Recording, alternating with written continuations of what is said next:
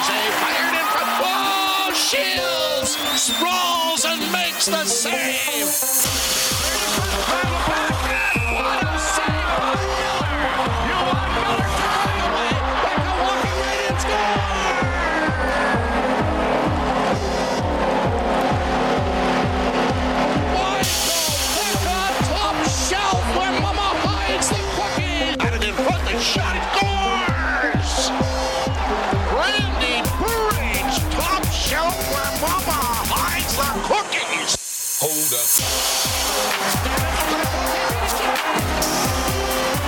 Ladies and gentlemen, welcome to a emergency late night episode of Beyond the Blade. I am your co-host Chad DeDominicis, and only here with one of the co-hosts tonight because the other one is sleeping. Uh, I am here with Anthony Sciandra. Anthony, we got a coach, man. Coach watch is over. It seems. It's over. I feel like a piece of me is missing. I feel like I was I really came into my own uh, during this search. Um, I can I can leave my fear bunker in the woods. I'll miss it here. Yeah, uh, it was right. cozy. I mean, you know, my coyote pack will miss me. Um, but you know, hey, it, it is what it is. We got Ralph Krueger. Um, we got a coach not named Jacques Martin, which is pretty awesome. Um, a little bit of a different coach too, not a not like a retread yes. technically, kind of. I mean, he is, but kind of not, right? Yes and no, right? Yeah, he, he's he's interesting. I think behind Grönborg, he might be the most intriguing, just in terms of you know, um, he's got a little bit of like a aura, you know, of, of right. uncertainty around him that that's both intriguing and and a little bit. Uh, causes apprehension. Um, but no, it's it's a cool hire. Um, it's it's you know a ballsy hire if i'm being perfectly honest and uh, it's exciting. I think i think uh, i speak for this fan at least it, it's definitely piqued my interest uh, more than you know martin hartley uh, richards would have. Yeah for sure. So there's not a lot to know about Krueger. So what we did, uh, he did coach one year uh, with the Edmonton Oilers. He was an associate coach for two years there. So we went out and reached out somebody in Oilers land, uh, maybe can give us a little bit of insight. And then Anthony and I will kind of after we're in a little interview here, we'll kind of share some more comments. But uh, we pulled in Michael from the Oilers Live podcast. Uh, Michael, we appreciate you taking some time with us to chat about Krueger here on short notice. Late for us and a little bit late for you too there in Edmonton. Yeah, no, not too bad uh, for one of us night owl podcasters. Uh, thanks for having me, guys. Um, happy to uh, contribute. And uh, as a, a, guy that's actually followed the Sabres uh, a fair bit um, over the last, uh, I want to say, five years, um, I'm excited to be on the show. So we'll start with the, I guess, like, like I said before I introduced you, we kind of don't know a ton about it. I mean, I know some from doing some digging and research, but I think the mystery still lies in his coaching style. So, kind of this first question here, I'll kind of leave it open for you. So, you know, he was a coach back during that lockout shortened season. It was a little bit of an odd breakup, I guess you could say, maybe even a surprising breakup that summer. Um, but kind of what was the overall feel, vibe? Um, I guess your thoughts in general on him when he was around with the Oilers. Yeah, so I and I think this is something Sabres fans can relate to which is you know a team that's eh, that's kind of in transition that's always trying to find you know their way and and you know what's going to solve uh, whatever slump that they're in. At the time i mean the oilers were you know middling if you will and they um when they had uh, so krueger was an associate uh, for a few years. Uh, he was always viewed kind of as a real um, cerebral kind of guy uh, an academic maybe of the sport of sport in general sport psychology that type of thing. And um, you know it was at a time where they um, they really kind of needed uh, something or anything. They had uh, tom renney I, I, recall and he you know he really did nothing with the team. Um, he's kind of the guy that we all forget. In fact uh, when you talk about past coaches in the um, you know last 10 years for the Oilers, Tom Renney doesn't even come up. So uh, Ralph Krueger, on the other hand, does. And um, so, as far as Oilers fans are concerned, there's there's a great deal of, of fans out there that felt he got you know the short end of the stick. You know, they would have liked to see more of him. He finished, you know, roughly I think around 500 uh, in that in that year, and it was a short year.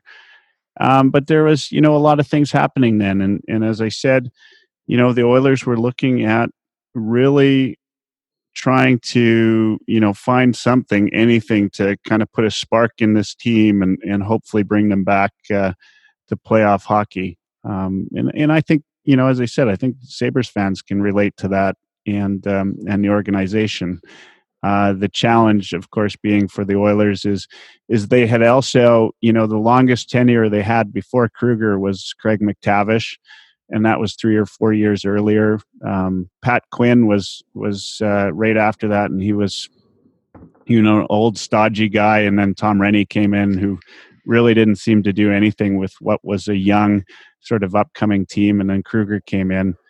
I'm not sure what it was. I think that you know they they didn't like the immediate success that he had, um, and then the fact that Dallas Eakins was available shortly after and he had uh, Dallas Eakins had success at the minor league level. Right. So if I, you know, there's hope for for Krueger. He's, you know, he's well known in the hockey world. Uh, he, um, you know, I think as you guys said, if um, you know you're going to do something and hire somebody, and maybe you're going to go a little bit off the beaten path. Uh, you know, I, I think krueger's a good guy. There's, as I said, there's probably you know a ton of um, uh, of people in the around the Oilers organization and around the fan base that would love to see him back in Edmonton. Yeah, it's interesting. It was, it was, you actually kind of led me to my next question there. The vibe I'm getting from Oilers fans is that, for the most part, and, and of course, revisionist history is a thing, but um, they, they they were not in favor of of him getting shown the door at the time, or maybe they thought it was handled in, in a poor way. Uh, maybe you can kind of dive into that? I mean, what what was it? I guess that Oilers fans like so much about him, or, or what did they find you know different that he did that they wanted to keep around? Stuff like that. Yeah, I, I would well I would go maybe and say it, it's more 50-50. Um, you know, there were there were a number of folks that that felt, you know, he was given, you know, a raw deal. Uh, but there were certainly there's nothing showy about Ralph Krueger, right? Um, there's just nothing about his, uh, you know, the way he coached the team, uh, the energy that he brought, you know, outside in the media. Um, you know, it wasn't. You didn't get excited, you know, the same way you would for, um, you know, torts, right? Like, mm-hmm. you know, the, those guys, like even Pat Quinn, as old as he was, he still, you know, showed some emotion once in a while, and and um, but Krueger was just you know a steady Joe and and kind of you know went on his way. And I think for you know a fan base that at the time uh, was really sort of longing for some element of success, he didn't really inspire anybody. And and so you know there were fifty percent, as I said, I, I would say it was cut evenly down the middle. Fifty percent of the folks that thought hey, take a chance on Dallas Eakins, and another 50% that thought, well, you know, why don't we actually try to hold on to somebody for a little while? You know, I I think in in hindsight, right, revisionist his, history, as you say, uh, a lot of folks probably would be happy if we had kept uh, Krueger in the fold for you know at least a couple years and and saw what he had to offer. So does coaching style, like in general, to kind of go about on that? I mean, if he, he he's kind of a guy who a lot of people you know, from what I've read or from people who have talked, is he, he's kind of a there's not really a specific style he is. He kind of develops to his roster. Um, you know, he delegates to his coaches. You know, he he brings on along a strong staff with him, and that's one of his things. And you know, I, I guess my the the question I'm trying to get to here is is what kind of what kind of overall style did he kind of have the Oilers play? Was it more offensive? Was it more defensive? Or was it more he kind of fit a style that best fit that roster that at the time wasn't that great? And found a way to at least find or suck some success out of it. Yeah, I, I think given what we know about that Oilers team, 500, 500 which he was, you know, close to, yeah, uh, was probably a success. and and that's the challenge. Is we wanted more as Oilers fans. Uh, he definitely, um, you know, was the kind of guy that, uh, as I said, he was, you know, he was cerebral. He's very smart. Uh, he understands the talent that he has. Uh, this is why he's been around the league, or around not the league in general, I guess recently, but hockey in general. Yeah, right. People uh, understand him as somebody who gets talent, who has you know the hockey sense that a coach should have, and uh, you know I think that um, you know there was lots to be made about his motivational speaking. He wrote a book, I think. I don't know what the Mm-hmm. title is. You know, there was lots made about that. You know, this this is a guy that I think you know he just thought the game uh, really well. Um, I don't think I can't recall, and we're going back now. It's um, Yeah, it's a while. Yeah. yeah, it's a while, ten years now when Yeah. since he coached. What um, I'd have to look it up. Uh, not I guess not ten years. I'm just looking now. 2012, Yeah. so seven years ago. Yeah. yeah. I just I don't remember, you know, a particular style. I wouldn't I wouldn't have called him a defensive coach. I I, I think he kind of got that moniker because uh, he coached Switzerland, right? Yeah, that makes sense. Yep. Yeah, and um, you know that was the only way Switzerland would have won anything, and and they did. They did well when he was coach. he was the only coach it seemed like who ever got a really productive season out of Nail Yakupov. It, you know, he had 31 points in 48 games, which was by far his best rate of his career. I, I wonder, you know, uh, how much that had to do with the fact that you know Krueger ran the number eight power play in the league during that season, or or uh, you know, did he maybe just put Yakupov with you know guys who who suited his talent maybe a little better, suited his capabilities a little better? Uh, I'm not sure if, if you know you get a recollection on that, but I mean, at that point, it looked like, hey, this kid might be turning, you know, he might be really promising. I mean, that was his first quote unquote full NHL season. It was lockout shortened, but you get the idea. So you're now you're diving into the fan, uh, the Oilers psyche, right? Like uh, this is an area where you know if I look back at the coaches of you know our, um, I- it used to be called the decade of darkness, but it seems to uh, seems to keep going. Same here. Don't worry. Yeah, yeah, yeah. You guys understand this, but this is clearly a, a case, you know, where as as a fan, you look at a team and look at its utilization, and you say, you know, I wouldn't do that. And you can take a step back. We're not, you know, behind the bench every day. We're always watching from the press box, so to speak. Right. Yeah. So it's a little bit easier. Krueger has an innate ability to watch from the press box when he's behind the bench. Hmm. And, uh, you know, I keep going back to he's a smart, smart guy. And there is nobody in the league that would say otherwise. He's well known, right? Like he's a known commodity. And, and you know, if you want to get uh, the most out of Dahlin, you want to get the most out of Eichel, and you want to make sure that they're utilized properly. And um, you know, you got uh, that big uh, Mittelstadt kid, right? Mhm, Yep. Yep. Um, you guys, you guys have. I mean, I was at KeyBank this year when the Oilers were there, Okay. uh, and and I've actually every time uh, Buffalo's been through Alberta, I've been to every one of the games, guys, Okay. like and watched uh, players. Okay. Uh, you guys have incredible talent on that roster, and it you know is it utilization? It could very well be. I mean, I know how much um, Sabres fans, believe it or not, I know a number of Sabres fans out here. Uh, I know how much uh, you know Housley was hated. Yeah. I mean, speaking Um, of utilization, that was his yeah. one of his biggest. yeah, flaws. right. Yeah. So I, you know what I if you know, and I'd say this to all the Sabres fans listening. I I think that uh, if you guys give Krueger a chance, he's going to do well. And and you know what? He's uh, you know European descent. Um, you got a guy like Dahlin on your team who is. I mean, I honestly, I I watched more Sabres games this year than any other uh, game. Like, and watching him live is something special. The It stuff is. he It is. does Yep. that you don't see on TV. Um, he's just such a talent. I'm I'm really excited. Like I love watching good hockey players, and he is a good hockey player. Man, you just won so many hearts of Sabres fans. Now, not only the Dahlin love, but actually saying that, uh, you know, Krueger is the guy to optimize, you know, talent on a roster. I mean, that had that has to be the most wide-ranging criticism, as you said, of, of Phil Housley, his inability to assess and, and optimize his lineup.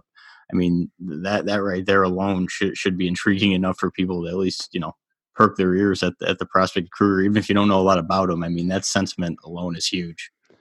Yeah, yeah, I, I, and I hope that it works out. I, I think the irony of it all, right, is is the tie-in, and where you know Sabres fans are going to be skeptical is the tie-in between the Oilers and the Sabres. Yeah, and uh, you know there are going to be the naysayers out there that um, you know wonder why the Sabres organization is going to you know a throwaway from Edmonton um, when we've done so well um, you know, uh, in the last 13, 14 years. Um, so, I, you know, I just don't think we didn't have a big enough sample size to really get the gist. Yeah. But if you go, uh, I've I've now brought it up in the uh, in the years uh, from 2009 to 2015, he had the best winning record. Now it wasn't great; it was 469. Mm-hmm but it was still quite a bit better than everybody else in that time time frame. So, um, and he only played 48 games, and as you you know rightly pointed out, he did do uh, something for Yakupov that nobody else was able to do. Interesting stuff. So I guess the way to end it, since we've talked a lot about the Oilers stuff and Oilers coaches here, this is more of a non-Sabres question. I spent a lot of time on it, but I'm kind of curious of the way to land out there at Edmonton. So where does this leave the Oilers? I mean, I, I know Krueger wasn't really involved in anything there, but uh, you know, they, they have a new GM in Holland. Is you know, is it kind of feel like Tippett or bust out there? I mean, I heard Todd Nelson too as a possibility. Possibility. Yeah, I mean, uh, Holland is really not a very known commodity for Oilers fans. Um, yeah. You know, I mean, we obviously the the one thing that we do know about him is you know he's older, and there's a lot of fans that wanted to see them go with somebody younger in that role. Sounds like Buffalo. uh, he's certainly uh, his sound bites since he's joined the Oilers have been uh, on point. Um, and uh, you know, I'm I'm I'm personally excited about having him uh, in the role. I mean, we couldn't do worse than Chiarelli. right. Yeah. Sure.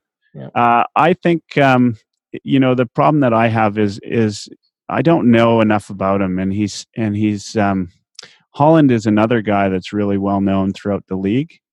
Uh, and I think the benefit to uh, the Oilers is he's respected throughout the league. So I think, you know, Tippett's the name that everybody's been throwing around. I haven't had a chance uh, just over the past week or so to talk to some of the media guys that I know and see what they've, you know, what they've been hearing. I I think personally uh, there is a big push for Todd Nelson okay. as maybe the other guy that's you know from the past in the Oilers organization that wasn't given a you know a long enough tenure uh, to really prove himself. Um, and I'd like to see Nelson too. If I had a vote, uh, it would be Nelson. But uh, Tippett seems to be the early favorite, and where there's smoke, there's fire. I hear you. There's interesting stuff. So you know, you know, the Sabres and Oilers will always have the connection. You guys have McDavid, we have Eichel, and we're now Dahlin. You know, we're the we're the two struggling teams that have good players that can't figure out how to win. So we'll always be connected with Oiler fans here in Buffalo. Yeah, you bet. And uh, I'll probably be out in KeyBank again this year for uh, the Oilers and the Sabres. Um, you know, I know it's um, it's uh, a little bit older than uh, than Rogers uh, Arena in Edmonton. Yeah. Yep. Um, but uh, I had a great time there, guys. The fans were outstanding.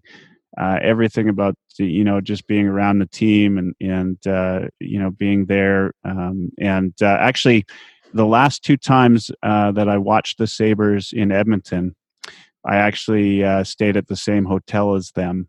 Uh, so oh, okay. you know, I got to ride the elevator with Okposo and um, and uh, a couple of the other guys, but Okposo is probably the biggest name that um, that uh, biggest know, cap hit at least. Yeah, yeah. the biggest. gave me a hard time for my Oilers. Good stuff. So that is Michael from Oil- the Oilers Live podcast. You can follow him on Twitter at Oilers Live. Excellent podcast. So make sure you do that. Uh, again, Michael, and we appreciate you taking the time to come talk with us and give us the insight you did have on Krueger. Uh, some definitely some interesting stuff here that Anthony and I are going to kind of dive into here the next few minutes. So I really appreciate taking the time, and we'll talk soon. Yeah, thanks, guys, and uh, I'd love to have you on my show anytime. Thanks. Yeah, anytime, man. Thanks. You bet. All right. So that was a good conversation there, Anthony. Some good insight yeah. there. I, I, guess kind of the area we both maybe want to get to here, and maybe the most interesting thing. I mean, he said a lot of cool things there, but I think the player utilization thing is something that's kind of sticks out to me, and, and I think it did to you too. Yeah, that's huge. I mean, that was I mean, just kind of reading, you know, his quotes that that uh, Joe DiBiase found on, on Dave Tippett. That was the big um, selling point for me with him. Was like, okay, so you've got a guy who who's been around the block, right? You know, he he know he knows how to utilize players, he knows how to analyze how a player is being used, and and if you're getting that same thing with Krueger, I mean, that that's a huge win. I like how well versed the guy is, right? I, I like that yeah. he's he's kind of done everything, and and he's been to to an extent successful at everything he's done. Um, everybody talks says he's smart, right? Mean, so yeah, yeah. The, and and Michael kind of echoed that sentiment too, right? I mean, he he used the word cerebral a couple of times, which uh-huh. which you know again should be music to everybody's ears uh, in that regard because I, I, think Phil Housley came off as and, and, I'm not saying he is one, but he came off as a buffoon at times. I mean, just right, yeah, not having the pulse of his own team. So. Um, yeah, I, I love what he had to say about uh, you know, like he said, you know, Dahlin, Mittelstadt, Eichel. He's going to get the most out of those guys, and it's like, man, how could you get more out of Rasmus Dahlin? And now, now I'm kind of excited to see, like, man, what, what does what does he have up his sleeve? Right. I, I think the one thing we kind of we didn't touch on before we cut out here, I, I think is an important part, especially for you know you and I who are very into these numbers, is mm-hmm. they got it. I'm gonna be choosing my words here because I don't, I don't know if I want to like like I said, you got a guy who's smart. I think you got a guy who thinks the game differently. Um, I think you got a guy who's a modern thinker, even though he's been out of the NHL since 2000. I mean, I guess you can count the World Cup of hockey coaching NHL players. Um, right. He's been out of hockey since 2016 at Southampton in the Premier League. Um, but if you look at it, it, it's he's he's going to bring an analytics background with him, right? I mean, I think it's I mean, almost certainly. Southampton was one of the biggest analytics teams in the Premier League. He was the chairman of that team. They use analytics to find players, cheap players, give them better minutes, and then sell them for a profit. That's how Southampton functioned and was able yeah. to stay relevant in the Premier League. And you know, and he's going to bring that same type, I, I, think, of thinking here. He's going to use that data, use that insight to help him make coaching decisions, and maybe, you know, communicate with Botterill on, Botterill on roster decisions, and maybe Botterill is going to get more into that. So it's kind of, I, I think that's you know, there's some people out there who who you know very are not in analytics. People who are, who are very into it, and the way I, I kind of think about it and bring it is, you know, the Sabres have done so much. They've tried different. They've tried different things where I'm not sure they really used, at least to my knowledge, used data analytics to. I don't want to say drive their team completely, but use it as a process to for player evaluation to sign players, uh, stuff like that. And I think if they can do that now and they're willing to do that, then you know go for it and we'll we'll see if it works basically. Yeah no absolutely. Um and i was kind of headline reading a little bit because we were trying to procure a guest and, and i was you know reading shit at the same time. Right. But, um but uh I guess Southampton's new chairman or whoever you know was kind of taking over uh, the role Krueger had. Um, basically, the the whole sentiment of, of, of the you know little bit I read was he, he's kind of gonna um, uh, how do I want to say this? Continue carrying the analytics torch. Does that make any sense? Like he, yeah. he was kind of like you know the the precedent that that Krueger kind of set for that emphasis. He he's he's very much into you know building on that. So so it was maybe a little bit of, of an affirmation of yes, okay, so this guy, what we're hearing is correct. Like he he definitely had you know um, an, an, analytics kind of mindset, which is huge. And and I think in this search, uh, Jason Botterill was, looking for that healthy mix of analytics and experience, which which is tough to find. I mean, you know, a lot of your older school guys like like Jacques Martin, Bob Hartley, whatever. I can't imagine even McLellan. I can't imagine that they they'd really be that into the numbers, you know, to, to maybe to enough to satiate Jason Botterill after what he just experienced with you know Housley. So that's good. I, I think the takes that I'm kind of saying here are, are silly, words like, well, why would Botterill hire basically his replacement? It's like, okay, first of all, right. if if the Sabres are bad enough to fire Jason Botterill, they're not going to promote the head coach to GM. Right. They're going to promote the head coach of that bad team. That that's just dumb. So I think they're just, I think they're just. I think what Botterill's doing is looking for a guy who, who, like you said, can kind of lend assistance in that regard. Help help him, you know, uh, make decisions that maybe he felt he was kind of on his own with Housley.